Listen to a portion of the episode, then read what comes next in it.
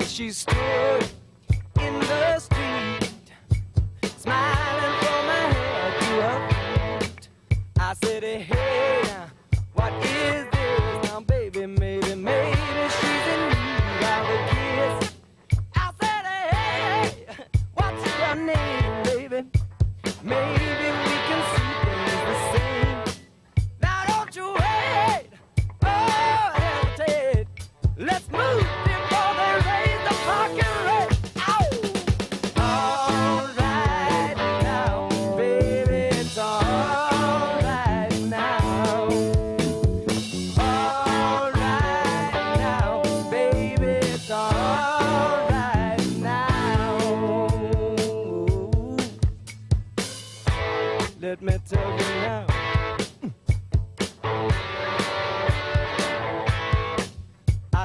Home to my place, watching every move on her face.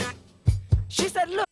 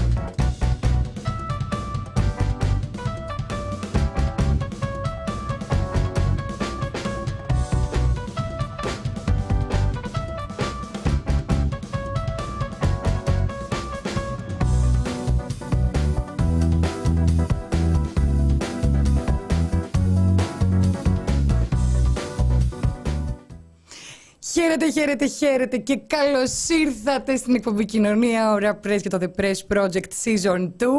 Είμαι η Νεκταρία Ψαράκη και είναι και το τέρι μου, η συνάδελφός μου, η Γεωργία Κριεμπάρδη. Να σου πω κάτι, ανυπομονούσα πάρα πολύ. Εγώ πάλι το έκανα πρωινάδικο. Λοιπόν, φιλιά στον πρώτο μας σχολιαστή Παύλα ακροατή, το φίλο μου τον Γιώργο τον Ανηφαντέκη από το Ηράκλειο. Περάσαμε πάρα πολύ όμορφες στιγμές. Κάτσε τώρα, τα νέα συστήματα του Πουλή πρέπει να τα μάθω. Δηλαδή να διαχειρίζουμε τις κάμερες τελείως διαφορετικά. Να πούμε ότι είναι, καλησπέρα, είναι ο πρώτος που στέλνει και κάποια στιγμή σε ένα live που έκανε στο Instagram είχε αναφέρει τις εκπομπές που έβλεπε, τα θέματα, ναι. Εξηγούσε. Κάνει καλό πρόμο το παιδί μου. Παιδιά, θα είμαστε σε νέα ώρα, το έχετε καταλάβει. Δείτε τι μπορούμε να κάνουμε τώρα. Οπ.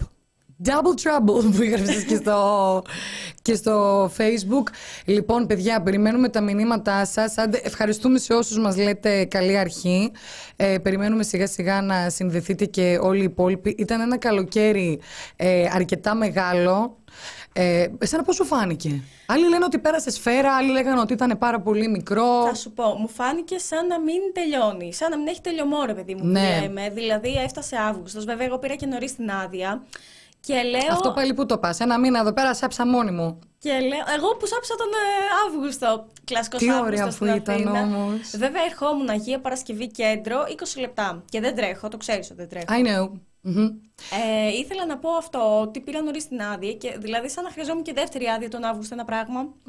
Οπότε... Εμείς το είχαμε πει ότι αν το κάνεις αυτό θα σου φαίνεται λες και είναι χειμώνας και ότι ξαναχρειάζεσαι ένα καλοκαίρι. Τα λάθη είναι για να μαθαίνουμε, Νεκταρία μου. Έτσι λέω κι εγώ. Καλησπέρα και στη Φανή, φιλιά στη Θεσσαλονίκη, η οποία πλημμυρίζει και πάει. Σε λίγο δεν θα θέλουν εντάξει, θα θέλουν να κάνω, το έχω ζήσει αυτό το πράγμα. Κομπλέκο πολύ.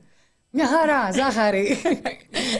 Καλησπέρα και στον Αχιλλέα. Καλά, αυτό το πράγμα με τη Θεσσαλονίκη είναι τρομερό. Βγαίνεις και υπάρχει περίπτωση να συναντήσεις τις 4 εποχές. Δηλαδή, βγαίνεις με κοντομάνικο, πρέπει να έχεις ομπρέλα, πρέπει να έχεις ζακέτα. Ή βγαίνεις χειμώνα. Υπάρχει περίπτωση ξαφνικά να καψώσεις, να νιώσεις πάρα πολύ ζέστη, ρε παιδί μου. Αλήθεια είναι αυτό. Οπότε κάπως πρέπει και από μέσα να είσαι λίγο ελαφριά αντιμένος. Γενικά, ένα μπάχαλο στη Θεσσαλονίκη ο καιρός. Εγώ θέλω να μου πείτε, να μου γράψετε πού πήγατε, πώς περάσατε. Αν είστε φυλακισμένο νιάτο τη σεζόν, να μας γράψετε πώς ήταν. Φέτος μάθαμε ότι από πηγές ότι αυτή η σεζόν ήταν ό,τι χειρότερο. Όσοι δεν ταξίδεψαν όλα τα χρόνια του κορονοϊού αποφάσισαν να δώσουν όλα τους τα χρήματα στα ελληνικά νησιά φέτος, κάτι το οποίο έκανε και σε εμάς κακό, απλησίασε τις τιμές, σε ξενοδοχεία, σε rent a card, σε... Είχες κάνει και πρόσφατα ένα ρεπορτάζ, αλλά αν δεν κάνω λάθος, για τους καθηγητές που αναζητούν τώρα νίκη στα νησιά. Στη Μύκονο, και δεν είναι στη Μύκονο. Το θέμα ξεκίνησε από τη Μύκονο, με αυτή τη στιγμή να είναι περίπου 60 καθηγητές, δάσκαλοι, νηπιαγωγοί, αναπληρωτές νεοδιόριστοι, οι οποίοι κοιμούνται ή σε σπίτια φίλων ή στον δρόμο, στα αυτοκίνητά τους, στην παραλία, γιατί τα ενίκια είναι απλησίαστα, όπως γενικότερα είναι απλησίαστα, αλλά ειδικά στη Μύκονο, επειδή έκανα και εγώ έρευνα, μιλάμε για ποσά τα οποία... Έρευνα, μπήκα σε πλατφόρμες και λέω, κάτσε ρε παιδί μου να δω τι ακριβώς συμβαίνει με τα ενίκια, μήπως είναι υπερβολικοί άνθρωποι. Σου λέει, ξέρω εγώ, 11.000, ένα διαμερισματάκι και ένα στουντιάκι 35 τετραγωνικά. Ναι. Και σου έχει σε παρένθεση, άκου τώρα, τους σατανάδες για φοιτητές, ειδική προσφορά 8.000 το μήνα. Τι άλλο να κάνουν. 8.000 το μήνα. Το μήνα, ναι. Το πιο ωραίο, νομίζω, το μιας και λέμε για ενοικιαστήρι, το ανέβασε η Γιάμαλη, αν δεν κάνω λάθος. Μοναδική ευκαιρία σπιτιού γύρω στα 90 τετραγωνικά μέτρα για φοιτητές από τον Τυρί. Όχι άλλο, είναι από τον Τυρί. Και διατίθεται μόνο για εκείνους. Εγώ νιώθω ξαφνικά πολύ πλέμπα. Γενικά έχεις καταλάβει ότι για να νοικιάσουμε σπίτι περνάμε από casting πλέον. Καλά, εννοείται. Αν είσαι παντρεμένος, αν σκοπεύεις να παντρευτείς στο μέλλον, αν έχεις ένα σκύλο, αν έχεις μια γάτα, σε ποιο πανεπιστήμιο σπουδάζεις, αν έχεις σταθερή δουλειά. Γενικότερα, ερωτήσεις πεθεράς. Και πριν από 50 χρόνια. Βέβαια, εγώ έχω τον καλύτερο σπιτονικοκύρη. Μπορεί και να μας ακούει, δηλαδή δεν το λέω γι' αυτό. Εντάξει, άμα θέλει να μειώσει το ενίκιο τώρα, τι να κάνουμε. Όχι, εντάξει. Νομίζω λεπτό πρέπει να σχολιάσω οπωσδήποτε κάτι. Η φιλενάδα μου η Αρίστη και η γειτόνισσα στην Κρήτη είναι τώρα αναπληρώτρια δασκάλα, εκπέμπει σως. Φαντάζομαι έχει να μας πει κάτι. Χρειάζεται κάποια τη βοήθειά μας, Αρίστη. Γενικότερα, επειδή έφυγα και λίγο από τη Μύκονο, λέω μόνο στη Μύκονο είναι αυτό. Συμβαίνει σε όλες τις Κυκλάδες, συμβαίνει στην Κρήτη, συμβαίνει στα νησιά του Ιουνίου. Δηλαδή και από την Κέρκυρα εκπέμπουν σως ότι δεν υπάρχουν σπίτια, τα έχουν ακριβά, δεν βρίσκουμε να μείνουμε. Και είναι άνθρωποι οι οποίοι πάρα πολλοί νεοδιοριστοί και αναπληρωτές πηγαίνουν με την οικογένειά τους, με τα παιδάκια τους, να βρουν σχολείο, να αλλάξουν μέρος. Δηλαδή. Ένα χάος. Η influencer Αρίστη μας λέει ότι έχει κάνει story και έχει ενημερώσει ήδη για το τι χρειάζεται η Μαρία Παπαδοντανάκη. Αρίστη, δεν έχω δει το story σου. Θέλεις να μας εξηγήσεις? Είναι καθηγήτρια, ψάχνει κάποιο σπίτι, έχει να μοιραστεί κάποια ιστορία, είναι άστεγη? Χρειάζεται οτιδήποτε, χρειάζεται την άμεση δράση να πάρουμε. Ναι, γενικότερα, αν μπορείτε, αν θέλετε με τον οποιοδήποτε τρόπο, γιατί τώρα πραγματικά, παιδιά, πέρα από την πλάκα, είναι η περίοδος που έχουν διοριστεί οι αναπληρωτές δάσκαλοι και βρίσκονται σε κατάσταση πανικού, ειδικά όσοι έχουν διοριστεί σε νησιά. Μπορούμε και μέσα στην εκπομπή να κάνουμε κλίση, αν έχει ακούσει οποιοδήποτε κάτι για κάποιο σπίτι, να ενημερώσει πού έχει διοριστεί η Μαρία Αρίστη. Να σου πω κάτι, μιας και λέμε για σπίτι. Θέλω πάρα πολύ να μεταφέρω, δεν ξέρω αν έχει βρει η κοπέλα, αλλά το θεωρώ πάρα πολύ σημαντικό, αφού μου δίνετε και βήμα εδώ από τον αέρα να το πω. Δώσε μου περίπου 1 δευτερόλεπτο θα χρειαστώ. Μέχρι τότε θα σας πω εγώ ότι χτες ήμουν στα Χανιά σε μία δίκη. Παύση εδώ. Καλά, εντάξει, δεν θα κάνω spoiler. Όχι, βρε, για να πω την είδηση. Παύση, αλλά, βέβαια. Για να πω την είδηση, αλλά και καλά, ξέρεις, να το πουλήσουμε σαν. Κρατηθείτε, θα έρθει σε λίγο. Λοιπόν, Ανθία Ανίδου, εκπέμπει σως από Θεσσαλονίκη. Είμαι φοιτήτρια και κινούμαι με αμαξίδιο. Παρουσιάστηκαν αρκετά προβλήματα στο σπίτι μου και οι ιδιοκτήτες αρνούνται να τα φτιάξουν. Οπότε ψάχνω για σπίτι άμεσα, καθώς σύντομα αρχίζει η εξεταστική μου. Μάλιστα. Ψάχνω Θεσσαλονίκη, κέντρο ανατολικά, 1+ δωμάτια, όροφος Σόγιο και πάνω σανσέρ, να είναι προσβάσιμο σε αμαξίδιο. Πολύ βασικό. Αν γενικότερα δεν υπάρχει ράμπα, λέει η κοπέλα, μπορώ να τοποθετήσω εγώ μέχρι 400 ευρώ. Ανθία Ανίδου, με ελληνικά, με ένα μπλε κονιδιάκι από τις ομπρέλες. Θα τη βρείτε στο Facebook αν θέλετε να στείλετε μήνυμα, έχετε κάποιο σπίτι υπόψη σας κλπ. Να βοηθήσουμε το λουλούδι. Μάλιστα. Αυτό είναι πάρα πολύ σημαντικό. Γενικότερα τα περισσότερα σπίτια δεν έχουν προδιαγραφές για αμαία. Ναι. Και αυτό είναι κάτι το οποίο επίσης πρέπει να φτιάξουμε. Και όχι μόνο σπίτια, θέατρα, πάρα πολλοί χώροι. Είναι ζήτημα γενικότερα της πολιτείας και ατομικό από εκεί και πέρα των σπιτιών. Και μας γράφει και η Αρίστη ότι η αναπληρώτρια είναι η Μαρία. Είδε στο σπίτι, είδε λέει σπίτι στο Περιστέρι, 35 τετραγωνικά μέτρα, 500 ευρώ, χωρίς ρεύματα κλπ. Φαντάζομαι εννοεί τα υπόλοιπα έξοδα. Και ψάχνει σπίτι στη Μάνδρα. Όποιος λοιπόν γνωρίζει για κάποια καλή ευκαιρία για σπίτι στη Μάνδρα, μπορείτε να στείλετε είτε στην Αρίστη, Αρίστη Μέλλο, όπως ακριβώς το έχει φαντάζομαι και στο Instagram. Η κοπέλα λέγεται Μαρία Παπαδοντανάκη. Και γενικά, παιδιά, βοηθάτε αλλήλους. Βοηθάτε αλλήλους, μπας και βρούμε κανένα σπίτι, γιατί ξεκινάνε τα σχολεία και οι αναπληρωτές έχουν μείνει άστιγοι. Αυτό το ότι μένουν στα αυτοκίνητά τους είναι τραγικό. Μπορείτε να το βρείτε στο The Press Project, στο ρεπορτάζ του Γεωργίου Κριεμπάρδη. Και βλέπω ότι αρέσει η ώρα μας, η καινούρια. Είδατε! Σιγά σιγά τον εκτόπισα τον Πουλή. Σε λίγο θα αρχίσω να σας λέω ότι έχω και μια φοβερή ιδέα για μια εκπομπή σατυρική που λέγεται Ανασκόπηση. Και θα με βλέπετε να κάθομαι εγώ και στη θέση του Πουλή. Εκείνος κάπου στη γωνία. Σιγά σιγά θα πάρω τη θέση του, θα γίνω Πουλής στη θέση του Πουλή. Έχω έτσι και Ψαράκι το όνομα. Ταιριάζω ήδη και στη φάρμα. Ίσως να το πάρω και από εκεί τη θέση. Και πάμε λοιπόν παρακάτω. Αχ, καλησπέρα σε όλο το τσάτ. Τι ωραία, βλέπω αγαπημένα πρόσωπα εδώ πέρα. Μ' αρέσει που δεν ξέραμε τι θα πούμε το πρώτο μισάωρο. Και δεν έχουμε ξεκινήσει καν. Λοιπόν, μιας και έχουμε βάλει και την υπέροχη περιγραφή στα καινούργια μας γραφικά. Κάτσε να το κάνω. Εδώ. Πώς το κάνουμε, ρε YouTubers? Εγώ δεν μπορώ να το κάνω. Πώς πέρασα το καλοκαίρι. Εγώ θα πω ότι ήταν ένα καλοκαίρι με πάρα πολύ προσφυγικό ζήτημα. Όσοι παρακολουθείτε The Press Project και με έχετε πετύχει να γράφω κάπου, τέλος πάντων, θα δείτε ότι είναι από τις αγαπημένες μου υποθέσεις. Πλέον οι πρόσφυγες επικοινωνούν μαζί μου από την Τουρκία. Δεν ξέρω, φαίνεται ότι τους έχει πει κάποιος, μία στην Ελλάδα γράφει για τις δικές σας ιστορίες. Με απασχόλησαν αυτό το καλοκαίρι δύο ρεπορτάζ για τους πρόσφυγες. Το τελευταίο δεν έχει βγει, γιατί τρία μάλλον, το δεύτερο και το τρίτο δεν έχει βγει. Θα ξεκινήσουμε όμως λιγάκι από την αρχή. Δεν ξέρω όσοι είδατε, ένας πρόσφυγας, το όνομά του είναι Βασέλ, επιθυμεί να κρατήσει την ανωνυμία του όσον αφορά το επώνυμό του. Είχε κάνει μια απόπειρα να έρθει από την Τουρκία στην Ελλάδα μέσω Εύρου. Έγινε επαναπροώθηση, όπως εκείνος καταγγέλει στο The Press Project, και ουσιαστικά αυτός ο άνθρωπος ιδιαίτερα ταραγμένος, νομίζοντας ότι φαίνεται ότι ήταν ο άτυχος που συνέβη μόνο σε εκείνον, επικοινώνησε μαζί μας λέγοντάς μας ότι τον απήγαγαν, τον λίστεψαν, τον χτύπησαν πάρα πολύ άσχημα, του έκλειψαν τα παπούτσια, το κινητό, τα χρήματα και τον πέρασαν απέναντι Σύριοι μισθοφόροι. Και αυτό είναι το ρεπορτάζ μας για τη δεύτερη ιστορία του. Ουσιαστικά αυτό που κάνει, παιδιά, η ελληνική ακτοφυλακή, η ελληνική αστυνομία, είναι ότι παίρνουν πρόσφυγες οι οποίοι δικαιούνται άσυλο, έτσι κι αλλιώς, και τους λένε ότι για να μην σε επαναπροωθήσω, αυτό που μπορούμε να κάνουμε είναι να δουλεύεις μαζί μας 3 μήνες. Το πρωί θα προσφέρουν υπηρεσίες καθαριότητας στα γραφεία των αστυνομικών και το βράδυ για περίπου 4 ώρες θα επαναπροωθούν από 150 περίπου πρόσφυγες την ημέρα. Ο Βασέλ όταν ήρθε πρώτη φορά στην Ελλάδα πήγε στο τμήμα συνοριακής φύλαξης Ισαακίου.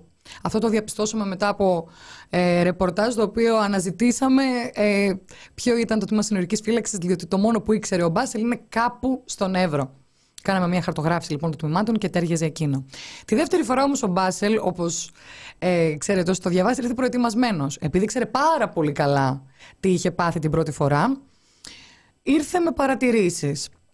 Μου είπε λοιπόν ότι στο τμήμα συνοριακής φύλαξης τυχερού, στιβαγμένοι εκατοντάδες άνθρωποι μέσα σε ένα μικρό κελί, συνθήκες κράτησης άθλιες, δεν μπορούσαν ούτε καν να κάτσουν κάπου. Σε ένα κελί μάλιστα μεικτό, γυναίκες, άνδρες, μωρά, παιδιά στον ίδιο χώρο. Κάτι το οποίο δεν ανταποκρίνεται σε ευρωπαϊκές προδιαγραφές κράτησης. Φυσικά είναι παράνομο. Η τουαλέτα σπασμένη. Ξυπόλοιτοι, επειδή τους είχαν κλέψει τα παπούτσια, να αναγκάζονται να περπατάνε πάνω στα βρώμικα νερά, χωρίς νερό και φαγητό, όρθιοι για 24 ώρες. Εκείνος λοιπόν πλησίασε ένα αστυνομικό που του φάνηκε στεναχωρημένος, όπως ακριβώς μου είπε, και του ζήτησε τα παπούτσια του. Του είπε μάλιστα «Can I make a request?». Αυτό έκανε πάρα πολύ μεγάλη εντύπωση στον αστυνομικό, ο οποίος αστυνομικός του είπε ότι αυστηρά όχι, και στη συνέχεια κατέβηκε ένας Σύριος με μπλε στολή και ρώτησε ποιος από εδώ πέρα μίλησε αγγλικά. Αυτός ο Σύριος λέγεται Αμπντουλάχ, όπως τον αποκαλούν οι αστυνομικοί, ή Αλ Τζολάνι, όπως τον αποκαλούν οι πρόσφυγες που είχαν την κακή τύχη να επαναπροωθηθούν. Και πρότεινε λοιπόν στον δικό μας, τον Βασέλ, να γίνει και εκείνος πρόσφυγας μισθοφόρος, που για λογαριασμό της ελληνικής αστυνομίας θα πραγματοποιεί επαναπροωθήσεις καθημερινά, με αντάλλαγμα τα χρήματα και τα τρόφιμα των προσφύγων που κλέβουν και επαναπροωθούν, και φυσικά στο τέλος της θητείας του το άσυλο. Εμείς επικοινωνήσαμε με την αστυνομία, εγώ το έζησε μαζί μου, 10 μέρες επικοινωνία, να μην μπορούμε να βγάλουμε άκρη από τον Αλή στον Παπαλί, όπως είπα. Από το τμήμα συνολικής φύλαξης του Χερού κατέληξαμε να μιλάμε με το αρχηγείο της Ελλάς για να πάρουμε απάντηση ότι εμείς επαναπροωθήσεις δεν κάνουμε. Επομένως, πώς θα μπορούσαν να ισχύουν και όλα τα υπόλοιπα. Θεόδωρα Γκόγκα, καλησπέρα και σε σένα, δικηγοράρα παιδιά. Τοποθέτηση προϊόντος στη Μυτιλήνη. Προσφυγικό τι είναι, εσύ ξέρεις πολύ καλύτερα, Θοδώρα. Και όπως γράφει και ο της D, στρατόπεδα συγκέντρωσης, ακριβώς. Σκλαβιά από το πρωί ως το βράδυ. Εγώ, αν θυμάσαι, μας είχαν πει να κάνουμε και εμείς καταγγελία. Πρέπει κάποιος να εξηγήσει στην αστυνομία ότι η δικιά μας δουλειά είναι η καταγραφή των γεγονότων και αν χρειάζεται, αν εντοπίζει κάποιος της εισαγγελίας ποινικά κολάσιμες πράξεις, κινείται ο ίδιος. Επειδή μας γράφουν και εσείς μπορείτε να κάνετε καταγγελία, κινείται ο ίδιος και εμείς είμαστε στη διάθεσή του να παρουσιάσουμε τα στοιχεία μας. Όπως και εσύ βασικά. Έχεις κάνει καταγγελία και θύμισέ μας για την κοπέλα που είχε. Για την κοπέλα που με πήρε τηλέφωνο, είχε κάνει απόπειρα αυτοκτονίας, έκλαιγε, έτρεμε σε μια περίεργη κατάσταση, κάλεσα την άμεση δράση. Η απάντηση που έλαβα ήταν αν κινδυνεύει να καλέσει η ίδια. Λέω, σοβαρολογείτε, πώς θα καλέσει η ίδια, δεν είναι σε θέση, δεν το καταλαβαίνετε. Αν θέλει βοήθεια να καλέσει η ίδια. Ναι. Αυτό συνεχίστηκε για 2 λεπτά και 43 δευτερόλεπτα όσο κράτησε το τηλεφώνημα, όπου κλείσαμε με τον ίδιο να επιμένει τον τηλεφωνητή ότι αν θέλει να καλέσει η ίδια. Καταλάβατε, κυρία μου? Κατάλαβα πολύ καλά, του λέω, ευχαριστώ και κλείνω. Οπότε από εκεί και πέρα η δουλειά μας είναι να καταγράφουμε το γεγονός, να διασταυρώνουμε τα στοιχεία. Θέλω να πω ότι στη δική σου περίπτωση ήταν λίγο σαν να σου λένε κάνε μια καταγγελία στο Θόρο το ρεπορτάζ, δεν θες να κυτρινήσεις. Αυτό, πας να βγάλεις λαβράκι. Δεν ξέρω τι ακριβώς ήθελαν. Ναι, πάντως, κάνε καταγγελία και θα το ψάξουμε. Έχει πάρα πολύ μεγάλο ενδιαφέρον ότι μιλάς για το ποια είναι η δική μας δουλειά. Όταν εμείς όμως θέλουμε να κάνουμε σωστά τη δουλειά μας, Γογό, και να καταγράφουμε κρίσιμες υποθέσεις ως δημοσιογράφοι και γυναίκες, τι παθαίνουμε? Και εκεί κάνω μία πάσα για κάτι ιδιαίτερα άσχημο που μου συνέβη χθες. Φυσικά και ξέρουμε ποιος έχει αναλάβει την υπόθεση, αφού είσαι ο καλύτερος, τι να λέμε τώρα. Ποιος είναι? Έχει στείλει ο φίλος μας. Φυσικά. Λοιπόν, εγώ θέλω να μοιραστώ μαζί σας, καταρχάς έχω σκοπό να πω, να γράψω αναλυτικά τι συνέβη χθες. Εγώ βέβαια επέμεινε να τα πούμε και σε εσάς, μιας και ακόμη δεν το έχουμε γράψει το κείμενο, είστε 100 άτομα αυτή τη στιγμή συνδεδεμένα, επομένως θα έχετε το αποκλειστικό. Παιδιά, εγώ χτες βρέθηκα ξανά με τα δικά σας τα λεφτά στα Χανιά. Και να πούμε σε αυτό το σημείο πόσο σημαντικό είναι να κάνετε συνδρομές στο site μας. Αυτά τα 5 ευρώ που μας δίνετε, κυριολεκτικά, ανοίγουν μπροστά μας το δρόμο να κάνουμε τη δημοσιογραφία που πρέπει. Τη δημοσιογραφία του ελέγχου της εξουσίας, να είμαστε άγρυπνα watchdogs, και της δικαιοσύνης και της πολιτικής, να μπορούμε πραγματικά να δημοσιογραφούμε με κάθε ελευθερία, χωρίς να είμαστε έρμεο κανενός διαφημιστή, κανενός πολιτικού. Και νιώθω πραγματικά ευγνωμοσύνη για αυτό το πράγμα. Όσοι παρακολουθείτε την εκπομπή μας, ενδεχομένως να γνωρίζετε ότι έχω πάει Μυτιλήνη, έχω πάει στη Χ, έχω πάει στη Σύρια, έχουμε φτάσει με τη Γογό μέχρι και στις Βρυξέλλες για ζητήματα τα οποία τα mainstream media δεν καλύπτουν. Και θέλω να πω ότι ο κόσμος ίσως δεν το ξέρει, βλέπει κάτι όπως αυτό, ας πούμε, στο YouTube. Το κάνουμε με μέσα αστεία. Δηλαδή, με δικό μας εξοπλισμό. Με δικό μας εξοπλισμό. Προσπαθούμε να βρούμε τα κουμπάκια. Γι' αυτό πολλές φορές μας λέτε για τα τεχνικά. Και γιατί καθυστερείτε, ναι. Γιατί εκείνη την ώρα παλεύουμε. Ο κύριος Κώστας, ο Κωνσταντίνος Πουλής εδώ πέρα είναι και τεχνικός, είναι και εκδότης, τα πάντα. Και πραγματικά η συνδρομή σας, η οικονομική, γιατί τη στήριξή σας την ξέρουμε. Δεν έχω λόγια γενικά. Mm. Για να ευχαριστήσω και νιώθω υπερβολικά ευγνώμων για αυτό που συμβαίνει στο Press. Είναι τρομερό το πώς λειτουργεί το οικονομικό του μοντέλο. Απλά νιώθω ότι νιώθω ότι είναι σημαντικό, επειδή κάνουμε πράγματα και εμείς νιώθουμε γεμάτοι με αυτό πάρα πολύ. Και ας κινδυνεύουμε πολλές φορές. Είναι σημαντικό να λέμε ότι συνεχίζουμε να θέλουμε τη στήριξή σας και το λέμε πάντα πολύ ενοχικά, γιατί είμαστε και οι δύο από οικογένειες τύπου Βαρδινογιάννη και δεν θα θέλαμε.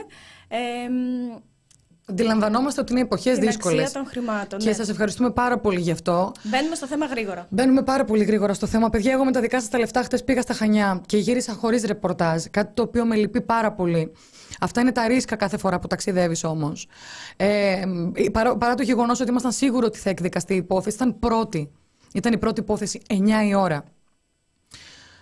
Όμως, παρά το γεγονός ότι δεν έγινε η δίκη και διακόπηκε για την άλλη Τρίτη, η οποία δίκη αφορά έναν πρόσφυγα, ουσιαστικά πριν από ένα χρόνο έγινε ένα συμβάν 90 μίλια από τη Γεωργιούπολη των Χανίων. Έμειναν 24 ώρες 150 πρόσφυγες ακυβέρνητοι, χωρίς μηχανή, πάνω σε ένα πλοίο, έφτασε ένα διασωστικό, ένας πρόσφυγας για άγνωστους λόγους, πήδηξε και πνίγηκε. Κατηγορήθηκαν 4 για παράνομη διακίνηση μεταναστών, κατά την οποία επήλθε θάνατος. Αδίκημα πάρα πολύ σοβαρό, κακούργημα. Ουσιαστικά, όποιος κατηγορηθεί για αυτό το πράγμα και καταδικαστεί, τρώει 8 χρόνια επί τους επιβαίνοντες, 8 επί 150, κάνετε τον πολλαπλασιασμό. Και κατηγορήθηκε μάλιστα και ένας Κούρδος. Ένας άνθρωπος που ήταν από την αρχή στο αμπάρι του πλοίου, δεν υπάρχει κανένα στοιχείο που να καταλήγουμε ότι είναι και εκείνος διακινητής. Το μοναδικό στοιχείο είναι η εθνικότητά του. Τούρκος, Κούρδος και όχι Σύριος όπως όλοι οι υπόλοιποι. Και οι Αφγανοί. Και φυσικά το ότι κρατούσε ένα κινητό τηλέφωνο μαζί του. Περιμέναμε να πάμε να δούμε τι θα γίνει. Αν άλλος ένας άνθρωπος, που καλό είναι πλέον να μιλάμε ανοιχτά για αυτά τα πράγματα, που επέλεξε το ταξίδι Τσεσμέ Ιταλία και όχι κάποιο κοντινότερο νησί, διότι η ελληνική ακτοφυλακή μαζί με την ελληνική αστυνομία και κουκουλοφόρους, μασκοφόρους κατόπιν εντολών Υπουργείου Μετανάστευσης κάνουν παράνομες επαναπροωθήσεις προσφύγων. Αυτό είναι πλέον de facto. Διάλεξαν λοιπόν ένα ταξίδι πολύ πιο κοστοβόρο, πολύ πιο επικίνδυνο για μια καλύτερη ζωή. Αυτό που συνέβη, παιδιά, είναι από τις 9 μέχρι τις 3:30 να μην γίνει το δικαστήριο, να πάρει διακοπή. Αλλά γύρισα με άλλο ρεπορτάζ. Πάρα πολύ συχνά ενοχλεί η παρουσία μου στις δικαστικές αίθουσες. Στη Μυτιλήνη μου είχαν ζητήσει μάλιστα να δημοσιογραφώ από το πεζοδρόμιο, από απέναντι. Πολύ συχνά υπερασπίζομαι τα δικαιώματά μου και καταφέρνω και γυρνάω σπίτι με ρεπορτάζ. Αυτή τη φορά, επειδή δεν υπήρχε κάτι το μεμπτό απέναντί μου, ο αντιεισαγγελέας ζήτησε την αποβολή μου για τα ρούχα μου. Ένιωσα εξευτελισμένη. Δεν έχω βιώσει μεγαλύτερη σεξιστική επίθεση σε όλη μου την καριέρα. Έγινα ο περίγελος εκεί πέρα. Μέχρι και οι ίδιοι οι αστυνομικοί ήταν σε πάρα πολύ δύσκολη θέση. Θα σας εξηγήσω πολύ σύντομα τι συνέβη και τα υπόλοιπα θα τα διαβάσετε. Παιδιά, μόλις μπήκα εγώ μέσα στο δικαστήριο, έκατσα στη θέση μου πάντα, όπως κάθομαι, μπροστά για να μπορώ να ακούω. Έχω αυτό το φοβερό ταλέντο, και αυτό είναι τοποθέτηση προϊόντος, να γράφω ατάκα και λεπτό. Λες κάτι και το σημειώνω, λες και γράφω αυτόματα. Γι' αυτό και κάθομαι κοντά και ακούω. Ποτέ δεν θυμάμαι ή σημειώνω σε τευτέρι. Αυτό που έγινε λοιπόν είναι ότι ενόχλησε η παρουσία του κινητού μου αρχικά, με αποτέλεσμα ότι η εισαγγελέας εφετών Χανίων να δώσει εντολή στην αστυνομία να ρωτήσει γιατί χρησιμοποιώ το κινητό μου κλπ. Εγώ φυσικά υπερασπίστηκα τα δικαιώματά μου, λέγοντας ότι εφόσον δεν ηχογραφώ, δεν φωτογραφίζω και δεν βιντεοσκοπώ, δεν είναι καθόλου παράνομη η χρήση του κινητού μου. Άνοιξα στη συνέχεια το λάπτοπ μου, όπως κάνω πάντα στα δικαστήρια και όπως δικαιούμαι να κάνω, διότι πρόκειται για δίκη δημοσίου ενδιαφέροντος, πρόκειται για θεμελιώδες δικαίωμά μου να μπορώ να βρίσκομαι στο ακροατήριο και να καταγράφω τα όσα άκουσα, δεδομένου ότι η δίκη δεν είναι κεκλεισμένο των θυρών. Τόλμησε λοιπόν ο εισαγγελέας παρόλα αυτά, καταχρηστικά θα λέγαμε, να ζητήσει να απομακρυνθεί το λάπτοπ μου και κατ' επέκταση και εγώ, αν δεν το κλείσω. Εγώ δεν υπάκουσα, διότι γνωρίζω πολύ καλά τι είναι το νόμιμο και τι δεν είναι, με αποτέλεσμα να μεταφέρω ξανά στον αστυνομικό, ο οποίος έκανε το σπασμένο τηλέφωνο, να πλησιάζει την έδρα, να του λέει ο εισαγγελέας, να κατεβαίνω κάτω. Εγώ εντωμεταξύ να χάνω πολύτιμη ώρα από τη δουλειά μου, παρακόλληση του έργου μου, ξεκάθαρη. Και με ενημερώνει λοιπόν ότι πρέπει να κλείσω το λάπτοπ, του παραθέτω τους λόγους και λέω: δεν κλείνω το λάπτοπ μου. Δεν το κάνω αυτό, είναι δικαίωμά μου, είμαι δημοσιογράφος. Ξεκίνησαν να μου ζητάνε δημοσιογραφική ταυτότητα. Κλασικό κολπάκι, το πιο κλασικό. Τους εξήγησα λοιπόν ότι εμένα δεν μου επιτρέπεται να συνδικαλίζομαι, διότι έχω μόλις 11 μήνες στο The Press Project, δεν έχω συμπληρώσει τον απαραίτητο καιρό για να μπορώ να συνδικαλιστώ και να είμαι στην ΕΣΥΑ. Μάλλον τον αστυνομικό η απάντησή μου τον κάλυψε. Δεν υπήρχε πλέον λόγος ούτε να σταματήσω να χρησιμοποιώ το κινητό μου, ούτε το λάπτοπ μου. Όμως η παρουσία μου εξακολουθούσε να ενοχλεί. Με πλησιάζει λοιπόν ξανά ο αστυνομικός, αφού έφυγε από τα δικαστικά έδρανα, και μου είπε: σε παρακαλώ, ακολούθησέ με. Εγώ λοιπόν του είπα: όχι, δεν θα σε ακολουθήσω, εκτός αν κατηγορούμε για κάτι. Και με πλησιάζει και μου είπε: έλα σε παρακαλώ μαζί μου έξω, διότι ντρέπομαι. Απορώ, βγαίνω έξω μαζί του και μου λέει: ο αντιεισαγγελέας είπε, αν δεν ρίξεις κάτι πάνω σου, θα αποβληθείς. Και αναφερόταν στα ρούχα μου. Έπαθα σοκ, του έλεγα: δεν είναι δυνατόν να μου το λέτε αυτό το πράγμα. Βρίσκομαι στο ακροατήριο, δεν είμαι ενάγωνη, δεν είμαι εναγόμενη, δεν είμαι τίποτα. Μπορώ να φοράω ό,τι θέλω. Και φυσικά, να σας πω κάτι, για πάρα πολλή ώρα, μέχρι και σήμερα, κοιτούσα και ξανακοιτούσα την μπλούζα μου. Και έλεγα τι πήγε λάθος. Μετά συνειδητοποίησα ότι όσες καταγγελίες και να γράψω, για όσες γυναίκες και να μιλήσω, πάντα όταν βρίσκεσαι στη θέση του θύματος, θα στρέφεις τα βέλη σου πάνω σου. Εγώ έκανα κάτι λάθος, το δικό μου το μπλουζάκι ήταν το ενοχλητικό, και θα κατηγορείς τον εαυτό σου. Εκτός ότι ένιωσα εξευτελισμένη, που κοιτούσε έναν αστυνομικό και μου έλεγε: ρίξε κάτι πάνω σου, που δεν έφταιγε και ο άνθρωπος. Στη συνέχεια είπε ότι η δισυγγελέα είπε ότι δεν υπάρχει κάτι να φορέσω πάνω μου, να μου δώσουν ένα μπουφάν. Μου θύμισε εποχές 1950, σχολεία Ερενών και Θηλαίων. Με ζούρες, με αστυνομικούς να μετράνε πόσο απέχει από τη γάμπα μας το φουστάκι μας. Επέμεινα, είπα ότι δεν θα φύγω. Εντάξει, είχα και μια πάρα πολύ έντονη έκρηξη, να πω την αλήθεια. Παρέμεινα στην αίθουσα, δεν ασχολιόταν κανείς άλλος με τίποτα άλλο. Αμέσως, με τη δικιά μου την μπλούζα, με το δικό μου το στήθος, που δεν ξέρω τι είδε ο αντιεισαγγελέας και κολλάστηκε, αλλά αυτό δεν θα μείνει έτσι. Και θέλω να πιστεύω ότι θα βγάλω ένα σχετικό κείμενο, θα έχω την υποστήριξη όλων σας για αυτό που συνέβη χθες.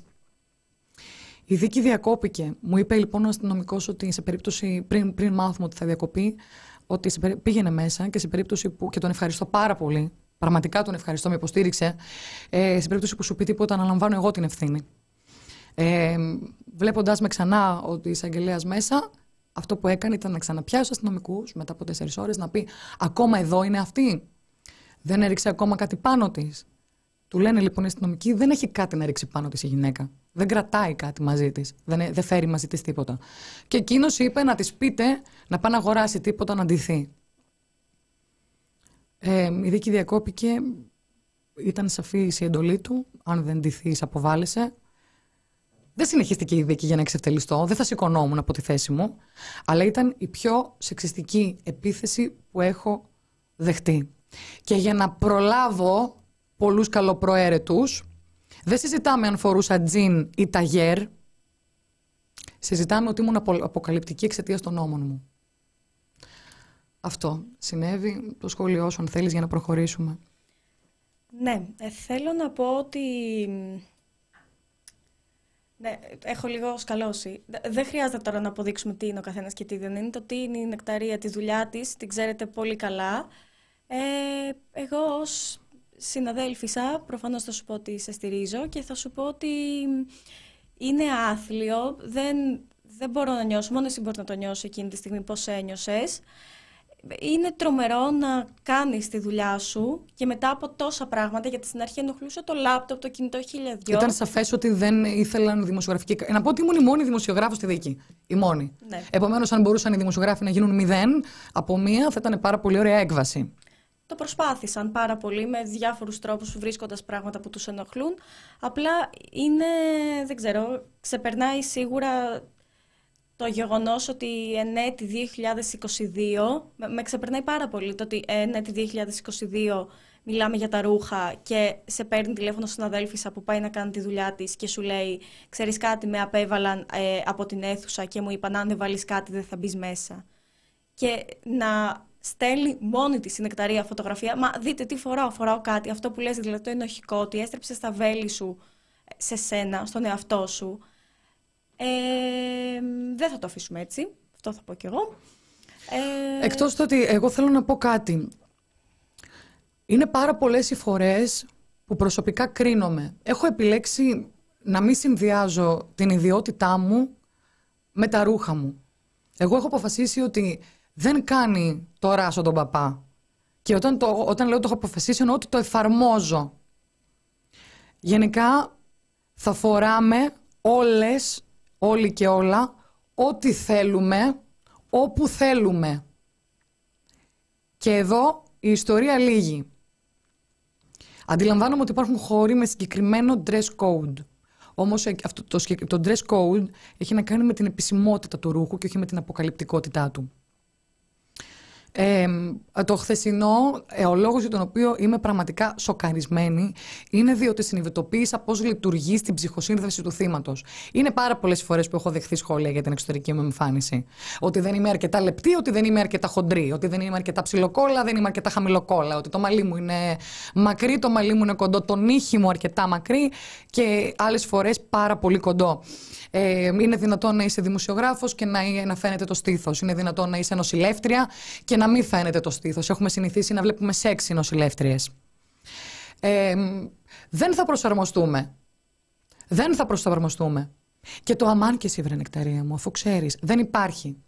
Δεν θα αλλάξει το θύμα, θα αλλάξει ο θήτης. Θα συνεχίσουμε. Και μπορώ να είμαι ικανή δημοσιογράφος χωρίς μπουρκα. Και μπορεί και οι άλλοι να είναι πολύ ικανή δημοσιογράφος με μπουρκα.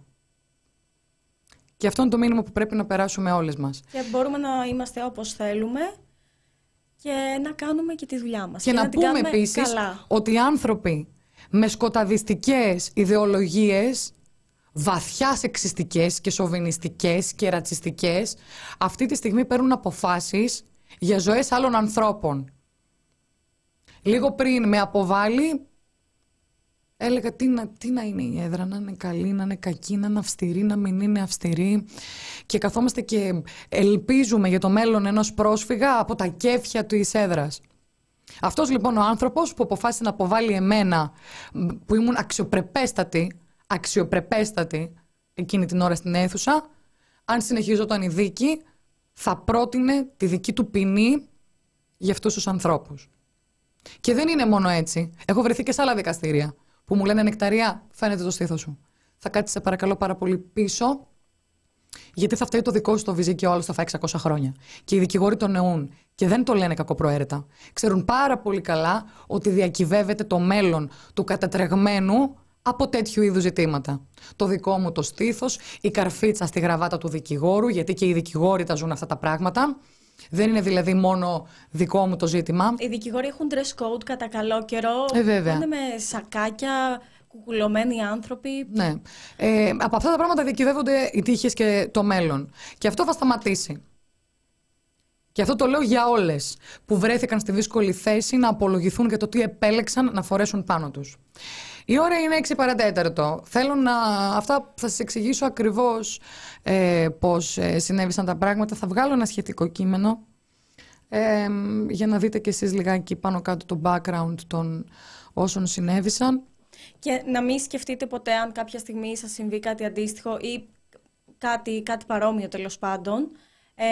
Πρέπει να το πω, δεν πρέπει να το πω, πρέπει να το πεις. Και μπορεί να φαίνεται ο λόγος σου εναντίον κάποιου άλλου και να λες, μα θα με πιστέψει, μα ο άλλος okay, θα βγει να πει δεν έγιναν έτσι τα πράγματα. Πρέπει να το πεις.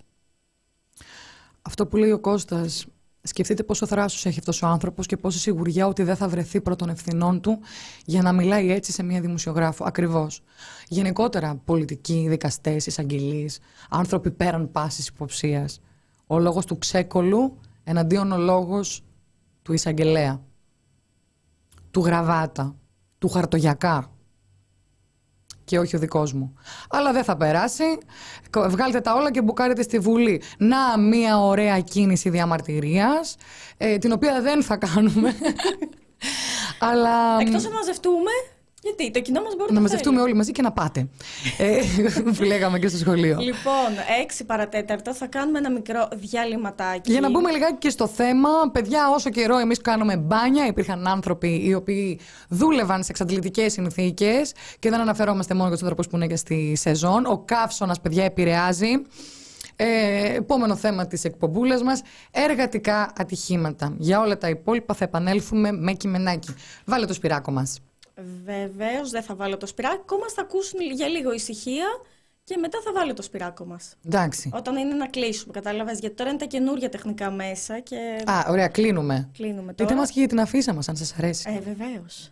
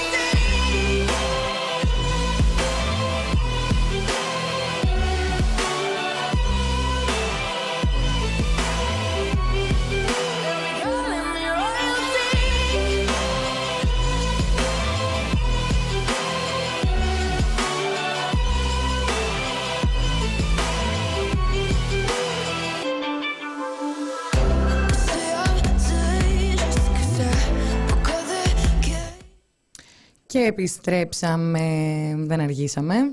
Καθόλου δεν αργήσαμε. Λοιπόν... Ο καλεσμένος μας ακούει. Ναι, ναι, καλησπέρα σας. Καλησπέρα σας, γογός της έμαν στον κύριο. Πάρα πολύ χαίρομαι που δεν έχουμε τεχνικό ζήτημα με τον ήχο. Λοιπόν, είναι ο κύριος Ανδρέας Στοημενίδης, ο οποίος είναι πρόεδρος ΟΣΕΤΕ, γραμματέας για την υγιεινή τέλος πάντων στη ΓΕΣΕ. Θα μας τα πει και μόνος του, έχει πάρα πολλές ιδιότητες. Και είναι ο καταλληλότερος, δηλαδή πιο κατάλληλο άνθρωπο δεν θα βρίσκαμε, για να μιλήσουμε για εργατικά ατυχήματα, δυστυχήματα, που δυστυχώς η μαύρη λίστα δεν τελειώνει. Δεν προλαβαίνουμε να περνάμε ειδήσεις για ανθρώπους που χάνουν στις οικοδομές, σε οπουδήποτε στη δουλειά τους, στην άσφαλτο, βεβαίως τη ζωή τους. Πολλοί μένουν ανάπηροι. Πολλά ατυχήματα και δυστυχήματα. Καλησπέρα και από μένα και θέλουμε να ξεκινήσουμε τη συζήτησή μας με την ερώτηση τι συμβαίνει το πρώτο οκτάμηνο του 2022. Αν δεν κάνω λάθος μετράμε αριθμό ρεκόρ εργατικών ατυχημάτων. Και πάλι καλησπέρα σας. Δυστυχώς μετράμε αριθμό ρεκόρ. Έχουμε πιάσει τον συνολικό αριθμό του 2020, δηλαδή τους... όπου 41 άνθρωποι είχαν χάσει τη ζωή τους στους χώρους εργασίας. Είμαστε στο πρώτο οκτάμηνο του 2022, είμαστε στους 40 συναδέλφους οι οποίοι έχουν χαθεί. Και ξέρετε, Θα προτιμούσα αυτές τις συζητήσεις να τις κάνουμε για την υγεία και την ασφάλεια στους χώρους εργασίας και το πώς πρέπει να λειτουργούν τα θέματα εκεί για να αποτρέπονται αυτές οι καταστάσεις, ναι, παρά να ζούμε σε μια τέτοια πραγματικότητα όπου ερχόμαστε εκ των υστέρων να αποδώσουμε, να αναλύσουμε την κατάσταση και να αποδώσουμε ευθύνες. Ναι. Δυστυχώς ανοίγουμε τη συζήτηση όταν ο απολογισμός είναι τραγικός και έχετε απόλυτο δίκιο. Γι' αυτό λοιπόν και εμείς να σταθούμε λιγάκι. Τι συμβαίνει και ο κόσμος πεθαίνει στη δουλειά? Ποιο είναι το πρόβλημα? Το πρόβλημα είναι ότι καταρχήν δεν έχουμε πολιτική βούληση για τη δημιουργία ενός συστήματος υγείας και ασφάλειας εργασίας στη χώρα, που θα προστατεύει και την υγεία και την ασφάλεια των εργαζομένων. Κατά δεύτερον, μας λείπουν οι συλλογικές συμβάσεις εργασίας και η οργανωμένη συμμετοχή των συνδικάτων και των εργαζομένων τόσο στον κοινωνικό διάλογο σε υψηλό επίπεδο, όσο και στο διάλογο σε επίπεδο επιχειρήσεων στα θέματα υγείας και ασφάλειας στην εργασία. Γιατί δεν είναι μόνο τα μισθολογικά ζητήματα που είναι πολύ σημαντικά. Είναι πολύ σημαντικά και άλλα θέματα θεσμικά, όπως και τα της υγείας και ασφάλειας στην εργασία. Τρίτον, έχουμε εξαιρετική εντατικοποίηση στους χώρους εργασίας, η οποία επιτείνεται από τις ρυθμίσεις του 4808 του 2021. Όταν λέτε, να το εξηγήσουμε λίγα, και όταν λέτε εντατικοποίηση, ότι ουσιαστικά η δουλειά έχει καταλήξει να είναι πολύ πιο απαιτητική, πιο πολλές ώρες, τι συμβαίνει? Κοιτάξτε, νομίζω ότι είναι κοινό μυστικό σε όλη την Ελλάδα ότι στον ιδιωτικό τομέα τα 8 ώρα σπανίζουν, ιδιαίτερα το καλοκαίρι που έχουμε ένταση της οικονομικής δραστηριότητας σε πάρα πολλούς τομείς. Άνθρωποι δουλεύουν για 10 και 12 ώρες. Δουλεύουν άνθρωποι, πολλοί από τους οποίους είναι ανασφάλιστοι, όπως το 17χρονο παιδί που σκοτώθηκε στον Οροπό την Κυριακή. Δουλεύουν άνθρωποι οι οποίοι σε βαριές εργασίες, οι οποίοι είναι ανειδίκευτοι και μη πιστοποιημένοι, και όλοι αυτοί δουλεύουν για ένα κομμάτι ψωμί χωρίς να έχουν την κάλυψη των συνδικαλιστών, αφού παρεμποδίζεται η συνδικαλιστική τους δράση. Όλο αυτό δημιουργεί ένα εφιαλτικό πλαίσιο για τον εργασόμενο, και οι αριθμοί που έχουν προκύψει για μας είναι απολύτως αναμενόμενοι, γιατί υπάρχουν επιστημονικά μοντέλα τα οποία εκτιμούν το πώς θα πάει η κατάσταση στα θέματα υγείας και ασφάλειας στην εργασία. Γιατί ένα ατύχημα, ένα δυστύχημα μάλλον, μια απώλεια ενός ανθρώπου στον χώρο εργασίας δεν είναι αυτοτελές γεγονός. Είναι η κορυφή μιας πυραμίδας, όπου κάτω από το δυστύχημα και την απώλεια υπάρχουν δεκάδες ατυχήματα. Και κάτω από τα ατυχήματα υπάρχουν εκατοντάδες επικίνδυνες συνθήκες, οι οποίες υφίστανται και κάποια στιγμή θα πυροδοτήσουν. Και όλα αυτά που λέτε τα έχουν αναδείξει, και είναι το πιο τρανταχτό παράδειγμα οι λιμενεργάτες της Κόσκο. Έτσι. Είδαμε ότι με αφορμή το θάνατο, τον τραγικό θάνατο ενός λιμενεργάτη εν ώρα εργασίας, άνοιξε ο κύκλος των συζητήσεων και αυτή η πυραμίδα που λέτε και εσείς αποδομήθηκε, και είδαμε σε τις συνθήκες εργασίας δουλεύουν κλπ. Και μιας και εσείς είστε το κεφάλι ουσιαστικά του σωματείου, θα θέλαμε να ρωτήσουμε σε ποιους χώρους εργασίας παρατηρείται αυτό το δυστυχές συμβάν περισσότερο, δηλαδή ποιοι κινδυνεύουν περισσότερο? Λοιπόν, στα μικρά ή μεγάλα τεχνικά ή καθαρά έργα έχουμε πολλά δυστυχήματα, περισσότερα από ηλεκτροπληξία και πολλά από μεγάλο ύψος. Έχουμε πολλά δυστυχήματα στον αγροτικό τομέα, τα οποία δεν μετριούνται και συνήθως ως τροχαία μεταφέρονται είτε σε επίπεδο κοινής γνώμης είτε σε επίπεδο στατιστικό. Μισό λεπτό, δηλαδή εννοείται δηλαδή ότι ένας οδηγός χάνει τη ζωή του εν ώρα εργασίας, με συγχωρείτε, και μεταφέρεται αυτό το πράγμα ως τροχαίο, ενώ και όχι ως εργατικό ατύχημα? Θα σας πω, ένα γενικό περιστατικό είναι αυτό που λέτε, ότι αν ένας άνθρωπος οδηγάει κατά την ώρα εργασίας ή πηγαίνει στον τόπο εργασίας ή επιστρέφει από τον τόπο εργασίας και πάθει κάποιο ατύχημα ή δυστύχημα, τότε θεωρείται εργατικό. Φυσικά. Όμως, στον αγροτικό τομέα έχουμε έναν με δύο θανάτους τον μήνα από ανατροπές τρακτέρ. Ναι. Που αυτά δεν καταγράφονται πουθενά. Δηλαδή, εμείς τα βρίσκουμε γκουγκλάροντας και προσπαθώντας να βρούμε, ας πούμε, ειδήσεις από τοπικά νέα. Ναι. Και αυτοί οι θάνατοι δεν θεωρούνται θάνατοι στη δουλειά, αλλά θεωρούνται τροχαία δυστυχήματα. Όπως επίσης έχουμε και άλλα περιστατικά. Ας πούμε, ένας άνθρωπος σκοτώθηκε στην Αγγελάκη το πρώτο εξάμηνο του 2022, δεν ξέρω αν το θυμόσαστε, στη Θεσσαλονίκη. Και μεταφέρθηκε, κοινωνήθηκε ως ότι σκοτώθηκε ένας άνθρωπος βγαίνοντας από το πίσω κάθισμα ενός αυτοκινήτου. Δεν ήταν ακριβώς έτσι όμως, καθώς στην Αγγελάκη βρίσκονται όλα τα γραφεία νοικιάσεως αυτοκινήτων της πόλης. Τα αυτοκίνητα είναι τριπλοπαρκαρισμένα και τετραπλοπαρκαρισμένα. Έχουμε εκεί ζήσει και δύο, μην ανησυχείτε. Το ξέρουμε. Γνωρίζουμε. Ο άνθρωπος αυτός ήταν εργαζόμενος σε μια τέτοια εταιρεία και κάνοντας τη δουλειά του, βγαίνοντας από το πίσω δεξιά κάθισμα, τον παρέσυρε κάποιο αυτοκίνητο. Mm-hmm. Και άλλα τέτοια περιστατικά μπορώ να σας αναφέρω, είχαμε και άλλες τέτοιες περιπτώσεις. Επίσης, άρα εδώ μπαίνει και ένα... Ναι, πείτε μας. Ναι, πείτε μου. Ήθελα να πω ότι επίσης δεν καταγράφονται οι θάνατοι που σχετίζονται με κακές συνθήκες εργασίας και ασθένειες, ας πούμε, που μετά επέρχεται θάνατος και έχουν σχέση με κακές συνθήκες εργασίας, επίσης δεν καταγράφονται. Άρα και ο αριθμός είναι πλασματικός, έτσι. Τα 40 λέει που ξέρουμε μπορεί να είναι και πολύ περισσότερα. Βεβαίως. Οι θάνατοι από επαγγελματικές ασθενείες είναι πολλαπλάσιοι των θανάτων από εργατικά δυστυχήματα. Αλλά στην Ελλάδα δεν έχει καταγραφεί θάνατος από επαγγελματική ασθενεία τα τελευταία 3 χρόνια, ούτε καν την περίοδο του κορονοϊού. Mm-hmm. Ενώ στην Ευρώπη υπάρχει εκτίμηση από στην Ομοσπονδία Ευρωπαϊκών Συνδικάτων σε έρευνες που έχουν διεξαχθεί μαζί με τα μεγαλύτερα πανεπιστήμια της Ευρώπης, ότι 100.000 άνθρωποι χάνουν τη ζωή τους στην Ευρωπαϊκή Ένωση από ασθένειες οι οποίες σχετίζονται με το επάγγελμα που κάνουν οι άνθρωποι. Βέβαια, μάλιστα. Και τώρα να πάμε λιγάκι και στο zoom. Το κράτος πού είναι?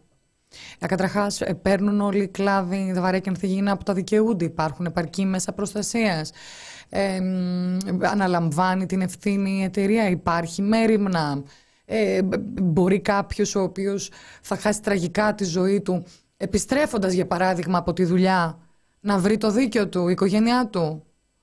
Πού είναι το κράτος? Όπως καταλαβαίνετε, η απάντηση αυτά είναι δύσκολη, είναι πολύ δύσκολη. Δεν μου αρέσει να απαντήσω με ένα όχι και να ισοπεδώνω τελώς μια κατάσταση.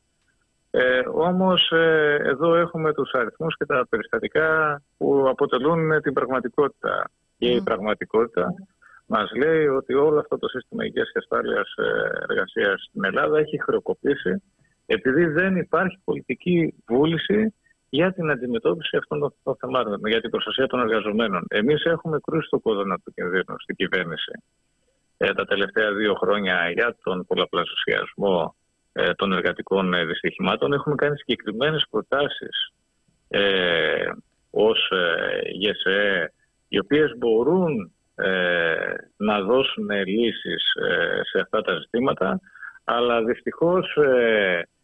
ό,τι ακολουθείται σε ένα επίπεδο τυπικού, έτσι, διαδικαστικού, τυπικής και διαδικαστικής κατάστασης, παρά σε ένα επίπεδο ουσίας. Εδώ έχουμε να πούμε μερικά πράγματα. Να σας πω για το στρατηγικό πλαίσιο για την υγεία και ασφάλεια στην εργασία στη χώρα 2021-2027. Που ενώ το ευρωπαϊκό στρατηγικό πλαίσιο ολοκληρώθηκε ύστερα από εξαντλητικό διάλογο ενός έτους, μέχρι πέρσι τον Ιούνιο, έγινε απόπειρα στη χώρα να περάσει μέσα σε 2 μέρες. Όπου με ομόφωνη στάση των συνδικάτων, της ΓΕΣΕ και της ΑΔΔ, κερδίσαμε λίγο χρόνο και καταθέσαμε τις προτάσεις μας τους επόμενους δύο μήνες. Κάποιες από αυτές υιοθετήθηκαν. Ή να πούμε για τον ΣΕΠΕ, για το Σώμα Επιθεώρησης Εργασίας, ο οποίος και υποστελεχωμένος είναι και οργανωτικά προβλήματα έχει, και προβλήματα όσον αφορά την υλικοτεχνική του υποδομή υπάρχουν. Η κυβέρνηση, αντί να ενισχύσει τον ΣΕΠΕ από την υποβάθμιση που του επέβαλε, υποβαθμίζοντάς τον από ειδική γραμματεία σε γενική διεύθυνση του Υπουργείου Εργασίας, με τον 4808, ναι, παίζοντας το ρόλο του ποντίου πιλάτου, τον απέβαλε από το Υπουργείο και δημιούργησε ανεξάρτητη αρχή ΣΕΠΕ με σαφή πολιτικό στόχο να απαιτηθεί κάθε πολιτικής ευθύνης για τη λειτουργία αυτού του οργανισμού. Γνωρίζουμε. Και να κάνω μια ερώτηση. Εσείς, με αφορμή τον τραγικό απολογισμό που δεν έχει ολοκληρωθεί καν το 2022, με ποιο τρόπο ελπίζετε, εντοπίζοντας και τα προβλήματα που μας περιγράφετε, να βελτιωθεί αυτή η κατάσταση? Έχετε δηλαδή μπροστά σας κάποιο είδους πλάνο, διεκδικήσεις, τυχούσες? Ναι. Υπάρχει ένα πλάνο μεσοπρόθεσμο προτάσεων που αφορά την εκπαίδευση στα θέματα υγείας και ασφάλειας στην εργασία και την ουσιαστική διαβούλευση και την νομοθέτηση συγκεκριμένων μέτρων, και όπου επίσης ένα μεγάλο κενό έχει να κάνει με την απογραφή των εργατικών δυστυχημάτων. Δουλέψαμε όσο ΣΕΠΕ, δουλέψαμε στην Ομοσπονδία και βγάλαμε αυτό το αποτέλεσμα. Η Ελστάτ ουσιαστικά καταγράφει ανά 2 χρόνια τα ατυχήματα, δυστυχήματα, το οποίο μου έκανε τρομερή εντύπωση. Δηλαδή... 2 χρόνια μετά. 2 χρόνια μετά, λοιπόν, οι άνθρωποι πάβουν να έχουν ονοματεπώνυμο και οικογένειες, στατιστικοποιούνται ως αριθμοί σε έναν πίνακα, και όπως καταλαβαίνετε αντιμετωπίζονται ως τέτοιοι. Εμείς θεωρούμε ότι, για να δώσω μια απάντηση στο προηγούμενο ερώτημα, ότι ανά 3 μήνες πρέπει να γίνεται καταγραφή, μελέτη, εξέταση των αιτιών που έχουν προκαλέσει τα εργατικά δυστυχήματα και να αντιμετωπίζονται άμεσα. Σωστή. Μην πηγαίνουμε ύστερα από 2 χρόνια για να γυρίσουμε πίσω και να βλέπουμε μόνο αριθμούς. Αντιλαμβάνεστε ότι αυτή η διαδικασία απαιτεί στελέχωση συγκεκριμένων θεσμών που, από ό,τι φαίνεται, η κυβέρνηση δεν θεωρεί ως προτεραιότητά της να συμβεί αυτό το πράγμα, και φαντάζομαι από εκεί ξεκινάει και το πρόβλημα.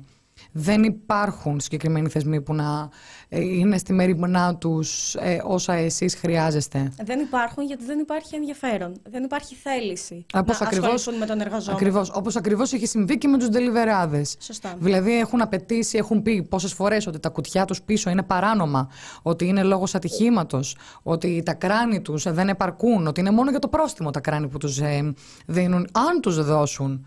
Άλλες φορές έχουν το δικό τους εξοπλισμό.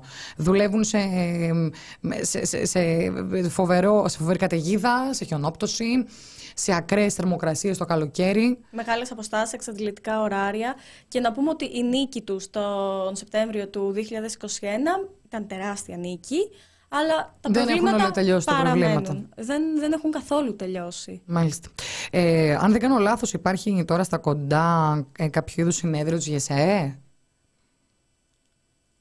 Το συνέδριο της ΓΕΣΕ, το εκλογικό συνέδριο της ΓΕΣΕ είναι του χρόνου τον Φεβρουάριο, αν αυτό ρωτάτε. Μάλιστα, είναι εκλογικό συνέδριο. Μάλιστα. Νόμιζα ότι θα ήταν ουσιαστικά για να συζητήσετε τα διάφορα προβλήματα που προκύπτουν στους διάφορους κλάδους. Εκδήλωση μήπως? Ναι, τώρα το Νοέμβριο δεν είναι μια εκδήλωση? Κοιτάξτε... Μπορεί να κάνω και λάθος εγώ. Μπορεί. Πάντως, για να πάμε στο επίκαιρο, ας πούμε, και στο άμεσο, το ερχόμενο Σάββατο στις 12 η ώρα στη Θεσσαλονίκη η Ομοσπονδία μας κάνει μια εκδήλωση για την υγεία και ασφάλεια στους χώρους εργασίας. Αυτό λέμε. Ωραία, μια χαρά. Το βρήκαμε. Με επισκόπηση των βασικών θεμάτων στο πεζόδρομο της Παπαμάρκου στην πλατεία Άθωνος. Ξεκινάμε 12 η ώρα και τελειώνει 1 με 4 εισηγήσεις.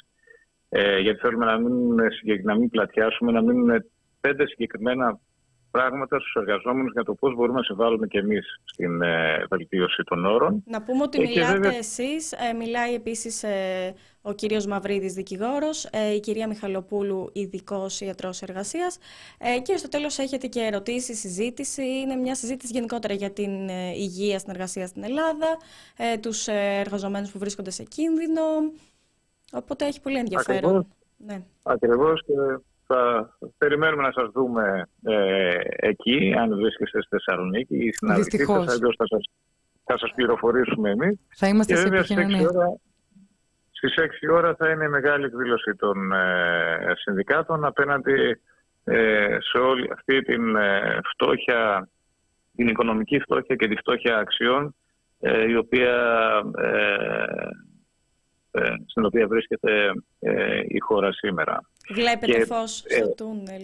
Πείτε και να μου απαντήσετε και μετά, άμα βλέπετε φως εσείς. Είμαστε υποχρεωμένοι να ψάχνουμε το φως στο τούνελ, γιατί πρέπει να ζήσουμε κι εμείς ως εργαζόμενοι καλύτερα, και πρέπει να κάνουμε την κοινωνία καλύτερη, να δώσουμε μια ελπίδα ή ένα όραμα σε επίπεδο κοινωνίας, και να παλέψουμε για ένα καλύτερο κόσμο για τα παιδιά μας. Γι' αυτό λοιπόν το βλέπουμε το φως αχνά, πολύ αχνά, και παλεύουμε να το δούμε καλύτερα και να βγούμε έξω από αυτό το δύσκολο τούνελ της οικονομικής, κοινωνικής και πολιτικής παρακμής που διερχόμαστε. Αυτό ελπίζουμε όλοι μας, και να σας ευχαριστήσουμε πάρα πολύ. Θα είμαστε σε επικοινωνία για τις εξελίξεις του Σαββάτου, και είμαστε πραγματικά πολύ χαρούμενοι που σας είχαμε. Ήσασταν πολύ διαφωτιστικός. Και εγώ ευχαριστώ πάρα πολύ για την πρόσκληση. Ελπίζω να τα ξαναπούμε. Θα τα ξαναπούμε σίγουρα. Σίγουρα. Καλή συνέχεια. Και να είστε καλά. Επίσης, γεια σας. Θα ξεκινήσω με το πρόπερση μάζευα ρίγανη στον Κίσαβο και έκδαρα το γόνατό μου, δικαίωμα πολεμική αποζημίωση. Ναι. Πώς σου φάνηκε? Δεν θα σχολιάσω το σχόλιο. Θέλω να πω ότι είναι πάρα πολλά αυτά που πρέπει να βάλουμε στο τραπέζι σχετικά με τα εργατικά ατυχήματα, παύλα δυστυχήματα. Το πρώτο δεν είναι ότι οι ίδιοι οι εργαζόμενοι δεν το θεωρούν δεδομένο ότι ό,τι πάθουν στη δουλειά ευθύνεται η εταιρεία. Έχει μπει στο κεφάλι αυτό, άραγε. Είναι σαν να μας έχουν εμποτίσει αυτή την εντύπωση. Ότι δεν φταίει η εταιρεία, μας έχουν ποτίσει. Ναι, ότι δεν φταίει η εταιρεία. Ναι, μπορεί να το αντιληφθεί αυτό. Δηλαδή, από το παραμικρό, από το να κόψεις το δάχτυλό σου, ναι, τα ράματα που θα κάνεις για παράδειγμα στον ιδιώτη, ναι, επιβαρύνουν το αφεντικό. Βεβαίως. Από το π.χ. που έχει συμβεί, να είσαι φωτορεπόρτερ, να τρέχεις, να προλάβεις κάποιον, να πέσεις κάτω. Είναι η ζωή σου ή η κάμερα κάπως εκείνη τη στιγμή. Προφανώς για να έχεις θέμα, γιατί μετά θα ακούσεις τη γνωστή κατσάτα. Επίσης μου έκανε τρομερή εντύπωση, μιας και προέρχομαι από εργατική οικογένεια, πώς γίνεται που οι αγρότες σχεδόν κάθε μέρα, δηλαδή, εγώ και κάτω στο χωριό ακούω περιπτώσεις, τον πλάκωσε το τρακτέρ, πέθανε ή έμεινε ανάπηρος, οτιδήποτε. Πολλές περιπτώσεις. Ναι, και εγώ κάτω στην Κρήτη. Είναι το πιο συχνό για τους εργάτες γης. Είναι τρομερό ότι καταγράφονται ως τροχαία, και αμφιβάλλω κιόλας άμα καταγράφονται. Δηλαδή, δεν υπάρχει καμία μέριμνα πολιτική, κανένα ενδιαφέρον για αυτούς τους ανθρώπους, ούτε να τους καταγράψουν ως περιστατικά, ούτε από εκεί και πέρα, που είναι και το πιο σημαντικό, να ψάξουμε να δούμε τι φταίει, να τα εξετάσουμε αυτά τα περιστατικά, να πάμε ένα βήμα παρακάτω, να το λύσουμε. Και ξέρεις, γενικά λειτουργεί πάρα πολλές φορές εκβιαστικά. Για παράδειγμα, μιλώντας με τον πρόεδρο του Σωματείου της Ιφού των Τελιβεράδων εδώ πέρα στην Αττική, είχε πει ότι το κουτί, αυτό που έχουν πίσω τους οι Τελιβεράδες, αυτό το τσίγκινο που έχουν όλοι, είναι εντελώς παράνομο. Νόμιμα είναι αυτά του τύπου που έχει βόλτ, που τα βάζει στην πλάτη, που είναι... Και φυσικά σε αυτά μέσα δεν μπορείς να μεταφέρεις και τρόφιμα τα οποία δεν προβλέπονται. Αυτό που μου είπε είναι ότι, σκέψου, εκεί πέρα που, επειδή πλέον υπάρχει και το e-food market κλπ, εκεί που βάζει ο άλλος το ομό κρέας, αναπτύσσει η θερμοκρασία 50 βαθμούς. Ναι. Και στο φέρνεις ένα. Και μετά εκεί, πάνω στα υπολείμματα, εκεί μπαίνει κάτι άλλο. Επίσης, καλούνται να μεταφέρουν πράγματα που κινδυνεύει η ακυρεότητά τους. Μα αυτό θα σου έλεγα. Ναι, π.χ. Και αυτό που μου έλεγε είναι ότι πάρα πολλές φορές όταν γίνει κάποιο ατύχημα, οι ντελιβεράδες τρέχουν, βγάζουν το κουτί από πίσω, το πάνε στο παραδίπλα στενό, καταγράφεται ως τροχαίο, έτσι για να τελειώνουμε. Για να μην βρουν τον πελάτη τους οι εταιρείες, τα φαγάδικα κλπ. Γενικά δεν ξέρω, πρέπει να γνωρίζουμε τι δικαιούμαστε και να το διεκδικούμε και να το παλεύουμε. Και να μην καλύπτουμε. Θα είναι μακροπρόθεσμα. Το ξέρω ότι μεσοπρόθεσμα υπάρχει αυτός ο εκβιασμός. Σαν και να μιλήσω, και τώρα για ένα σπασμένο χέρι να χάσω τη δουλειά μου. Και υπάρχει και το έλα, μωρέ, μην το δηλώσεις. Και εγώ θα σου δώσω 500 ευρώ. Θα σου δώσω νωρίτερα το δώρο Πάσχα. Ξέρω εγώ. Μήπως δεν πρέπει να το κάνουμε αυτό. Μήπως πρέπει να είναι δεδομένο ότι η σωματική μας ακεραιότητα είναι πάνω απ' όλα και να εξασφαλίσουμε την καλύτερη υγεία. Είναι προτεραιότητα και όχι να καλύψουμε το κάθε αφεντικό. Να γνωρίζουμε τα δικαιώματά μας και να τα διεκδικούμε. Ναι, φυσικά. Και στη συνέχεια και το κράτος να γίνει κράτος και να σταματήσει να υποστελεχώνει οργανισμούς, να σταματήσει να υποστελεχώνει τμήματα αρμόδια για την υγεία των πολιτών. Με τέτοια διάθεση ξεκινάμε τη δεύτερη σεζόν. Δεν θα αφήσουμε κλαράκι ήσυχο. Νεκταρία, τελείωσε η πρώτη μας εκπομπή 6 και 10. Παιδιά, από 5 και 10. Από 5 και 10. Ξέρουμε ότι δεν ήμασταν καθόλου ευχάριστες. Δηλαδή, και πώς να είμαστε με αυτά τα. Σας μαυρίσαμε. Με αυτή την επικαιρότητα και με αυτά τα νέα. Λοιπόν, να πούμε ότι και. Εγώ θα ζητήσω να κάνουμε και άλλη φορά τη εβδομάδα. Μου αρέσει. Το αγοράζω. Θα ξαναλλάξουμε αφίσα, βέβαια. Πειράζει. Δεν έχει καμία σημασία. Ναι, φίλε, τώρα τι, μια ώρα να πούμε τι ήταν έτσι εβδομάδας. Ναι. Δεν γίνεται. Δεν προλαβαίνουμε να πούμε τα δικά μας νέα που σας ενδιαφέρουν, το ξέρουμε. Ναι. Λοιπόν, θα δείτε το περιστατικό που δυστυχώς συνέβη στη Νεκταρία γραμμένο σε λίγες ώρες. Θα βγάλουμε φυσικά ρεπορτάζ και για τα ατυχήματα. Και ραδιοφωνικά θα τα πούμε την επόμενη Τετάρτη, 5 με 6, μαζί με τον καφέ σας, Νεκταρία Ψαράκη. Γεωργία Κριεμπάρδη, εδώ πέρα διαβάζω, είστε οι καλύτερες, καλή σεζόν. Πάμε λίγο, διαβάζω γι' αυτό και σας αγαπάμε κορίτσια μας, φιλάκια και σε σένα Φανή μου. Ευχαριστώ τον Beat που μου κάνει ερωτική εξομολόγηση on air, αλλά θεωρώ ότι τα εύσημα πρέπει να πάνε εδώ απέναντι στο κουκλί μου που θα είναι μαζί μου για όλο το χρόνο και για πολλά χρόνια. Βεβαίως. Ελπίζω ακόμη. Βεβαίως. Λοιπόν, ήταν η πρώτη εκπομπή για τη σεζόν 2022-2023. Γεωργία Κριεμπάρδη, το κανάλι. Νεκταρία Ψαράκη, Κοινωνία Ωρα Press. Σας φιλάμε και τα σχόλιά σας για την αφισούλα μας. Μισό να τη δείξουμε. Φιλιά!